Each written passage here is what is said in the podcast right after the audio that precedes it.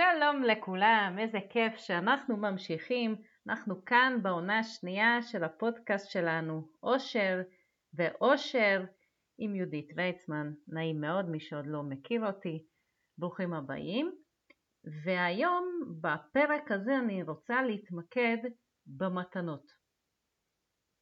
אנחנו כולנו אוהבים לקבל מתנות, ואנחנו גם לפי דעתי אוהבים לתת מתנות. והיום אני רוצה כן לשים דגש על הלתת מתנות, איך עושים את זה נכון. וסיבה שאני מעלה את הנושא, כי תוך כדי בניית תקציב למשפחות הרבה פעמים אני נתקלת בסכומים יוצאים דופן, בוא נגיד ככה. אה, במובן שאחד, הרבה פעמים אנחנו מגלים שאנחנו נותנים המון המון מתנות, מבחינת כסף, קונים לאנשים שאנחנו אוהבים, חברים, משפחה, אירועים, ואני חושבת שבאיזשהו מקום זה קצת יוצא משליטה, ואנשים מרגישים חוסר אונים כי מצד אחד הם אומרים אין לי ברירה, אני קיבלתי אז אני חייבת גם לתת, או שלא נעים לי כי מה יגידו אם אני אביא מתנה שהיא פחות טובה, גדולה, יקרה ממה שאחרים מביאים או מצפים ממני.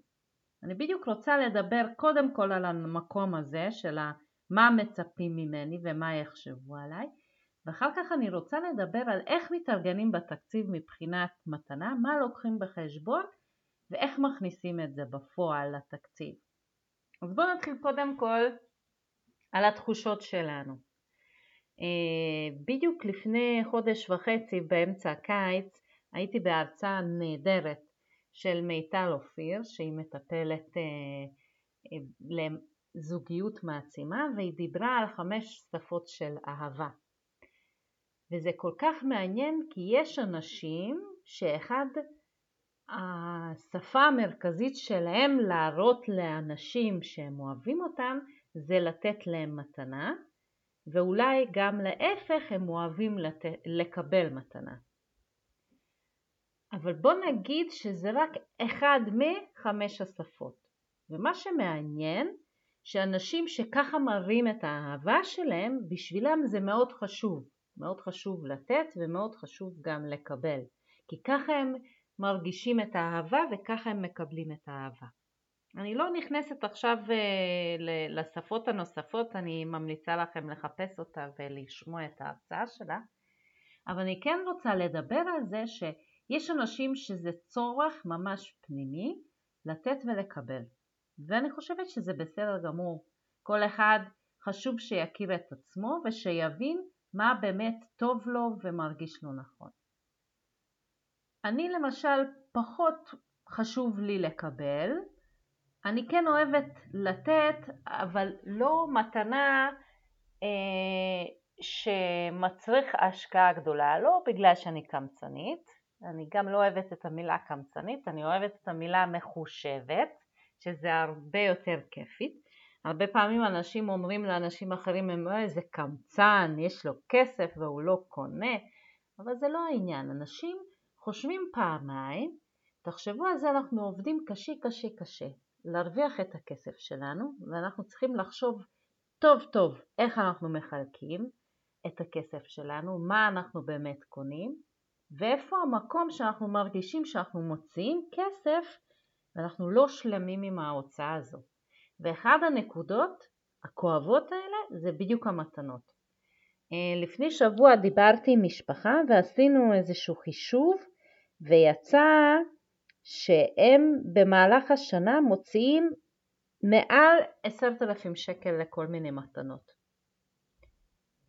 ומצד אחד אני ניסיתי לברר כי אני לא בעד לוותר על הוצאות שהן באמת חשובות לנו ובגלל זה דיברתי על השפה של האהבה. יש אנשים שבשבילם זה חלק מהמהות שלהם לתת מתנה ולקבל מתנה.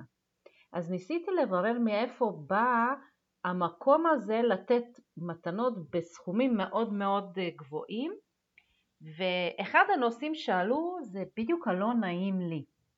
לא נעים לי כי מצפים ממני. גם אני קיבלתי באירוע של הבת מצווה של הבת שלי 2,000 שקל מהמשפחה, אז אני לא יכול לתת פחות מהסכום הזה. ומצד אחד זה באמת נכון, מצד שני אני אומרת שאני יכולה לתת לפי היכולות שלי. בוא ניקח לדוגמה משפחה, אוקיי? יש משפחה מורחבת עם שלוש ארבע אחים, יש משפחה אחת עם אח אחד שההכנסה שלהם 15,000 שקל במשותף בממוצע, יש אח נוסף ששם 30,000 שקל, יש אח נוסף ששם גם כן בסביבות 20 ויש אח נוסף שאולי זה מגיע אפילו ל-50-60 אלף שקל. עכשיו אני שואלת אתכם, בתיאוריה כמובן כי אני לא שומעת מה אתם אומרים, אבל בואו נחשוב על זה, אם נהוג לתת 2,000 שקל, איך ה-2,000 שקל משפיע על משפחה שההכנסה שלהם 15,000 שקל, ואיך ה-2,000 שקל משפיע על משפחה שההכנסה שלהם 40,000, 30,000, 50,000 שקל. נכון שזה לא אותו דבר? אז אי אפשר להגיד שרק בגלל שאני קיבלתי 2,000 שקל מצפים ממני לתת 2,000 שקל. תחשבו על זה, אם אני מרוויחה היום 20,000 שקל זה הגיוני שאני 10% מתוך הסכום הזה שאני מרוויחה אני נותנת למתנה לבן אדם אחד באירוע אחד בשנה? אני אומרת שזה לא הגיוני. לא הגיוני מבחינתי. ופה אני רוצה לחבר את העניין הזה שמה מצפים ממני.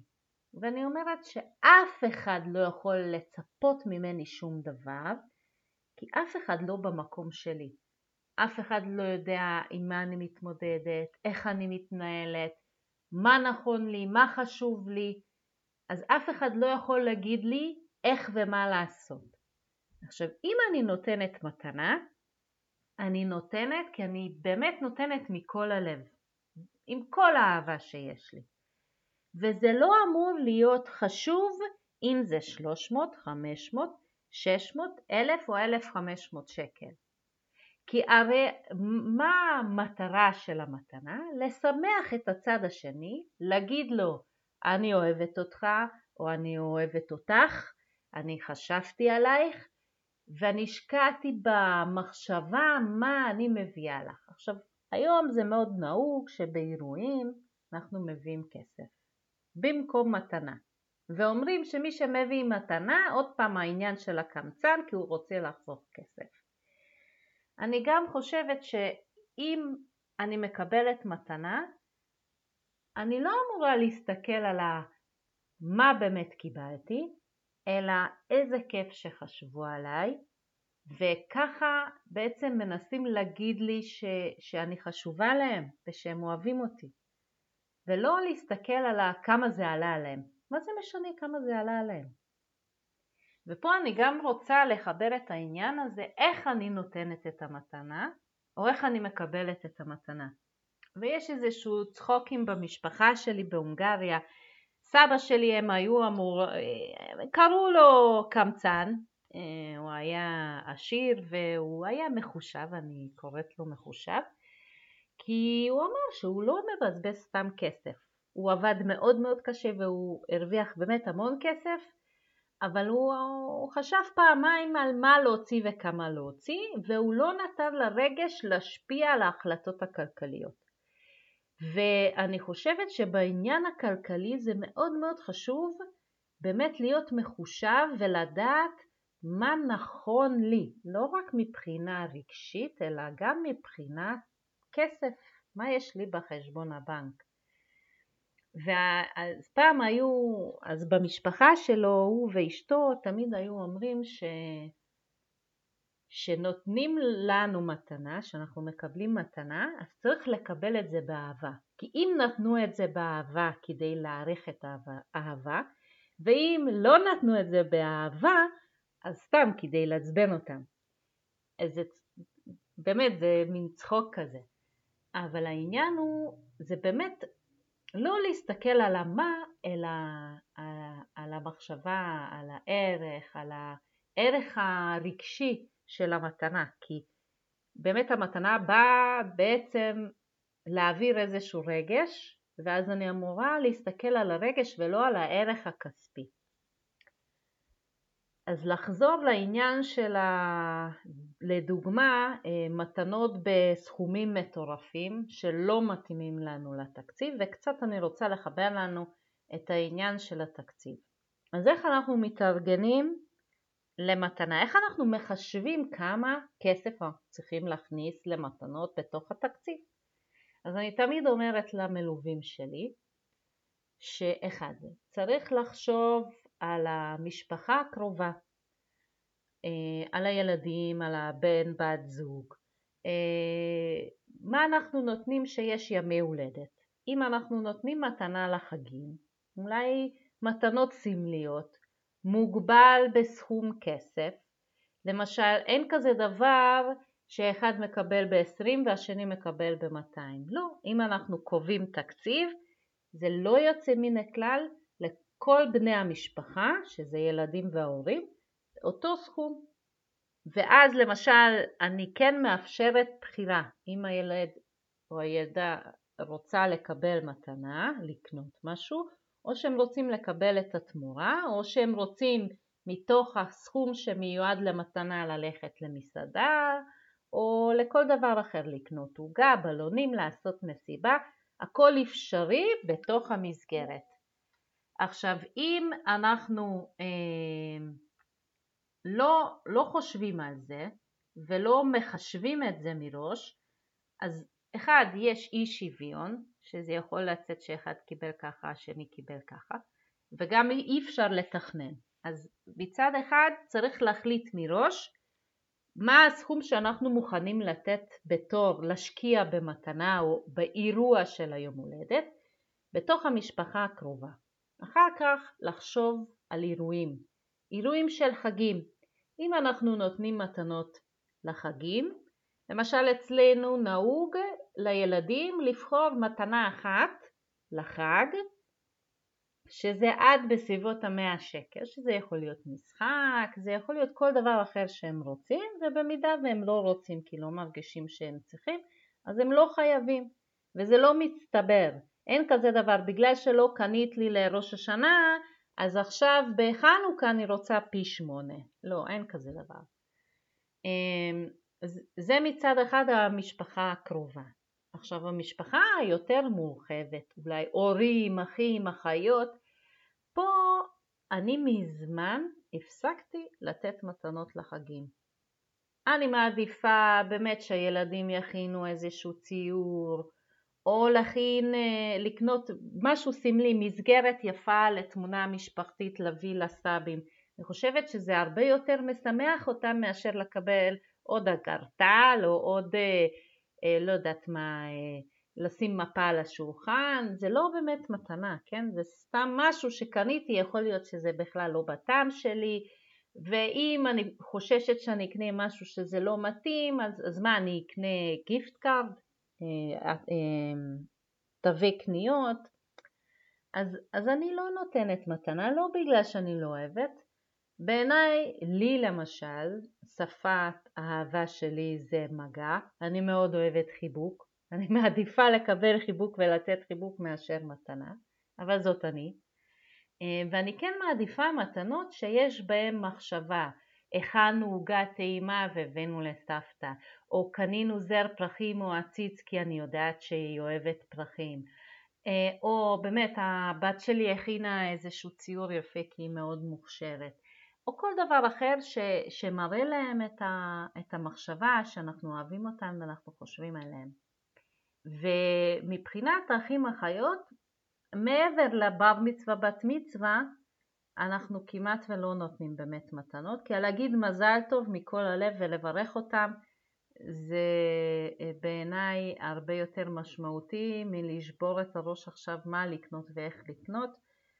אנחנו גם לא באמת יודעים מה הצד השני רוצה או מה, מה הוא יהיה שמח לקבל. אז זה לגבי המשפחה המורחבת. עכשיו לגבי אירועים, אירועים, חתונות, בר מצווה, בת מצווה וכל הסגנונות אה, של חגיגות. אמ, תראו, אפשר להגיד שקל לי כי אני הולכת אולי פעמיים בשנה לאיזשהו אירוע. אני לא הולכת פשוט. מי שקרובה לליבי או קרוב ללב שלי אז אני כן הולכת ואני גם חושבת אם אני אלך לבד ואני אתן 400-500 שקל או אם אני אלך עם בעלי ואז אני יודעת שזה יעלה פי שניים. זה אותו דבר אם למשל יש לו אירוע מטעם העבודה, איזה חתונה או בר מצווה למישהו מהעבודה, אני לא מצטרפת כי אחד אני לא מכירה את האנשים, שתיים אם הולכים זוג אז באמת אה, מכבדים ונותנים יותר. אז, אז זה בסדר אצלנו זה מקובל שעניינים אישיים חברים אישיים אנחנו לא הולכים ביחד אז יותר קל ואנחנו לא הולכים להרבה חתונות ו, ובר מצוות בת מצוות ואם הולכים אז באמת אני מחשבת לשנה כמה אירועים כאלה אני יכולה עכשיו אם יש לי חברות בגיל שהן מתחתנות, אז אני יודעת פחות או יותר מי בזוגיות אה, רצינית וכנראה יש שם איזשהו אירוע בקרוב, אז אני מתחשבת בזה שאני מתכננת את התקציב שאני צריכה לקחת את זה בחשבון. ואז איך אני באמת מכניסה את זה לתקציב, ופה אני רוצה לסגור את הנושא להיום.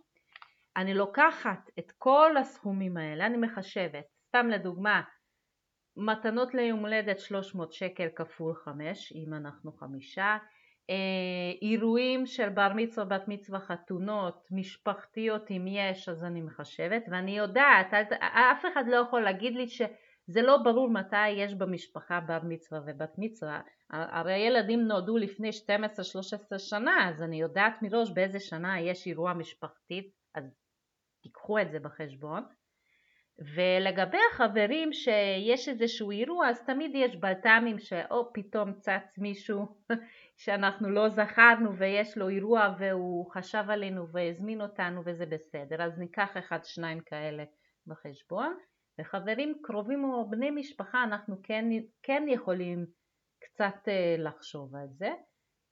ואז אני מחשבת את הכל ביחד במספרים 300 כפול 3, אה, כפול 5 זה 1,500 ועוד 3,000 שקל סתם לשנה לכל מיני אירועים נוספים. אז בואו נגיד סתם לדוגמה רק בשביל החישוב בואו נגיד שיצא 6,000 שקל לשנה כולל כל המתנות, כל האירועים, חגים ובר מצווה, בת מצווה, חתונות וימי הולדת מחלקת את זה ל-12 ואז זה יוצא 500 שקל לחודש ואז אני מסתכלת ואני אומרת אם זה מתאים לתקציב שלי. אם ההכנסות שלי מאפשרות לי כל חודש לשים בצד 500 שקל. אם אני מוכנה להשקיע בחיסכון של 500 שקל לטובת מתנות. ואז אני גם מסתכלת על זה, מה זה עולה לי. מה, זה, מה זאת אומרת? אם חופשה משפחתית שאני מתכננת לחו"ל זה עולה לי 12,000 שקל.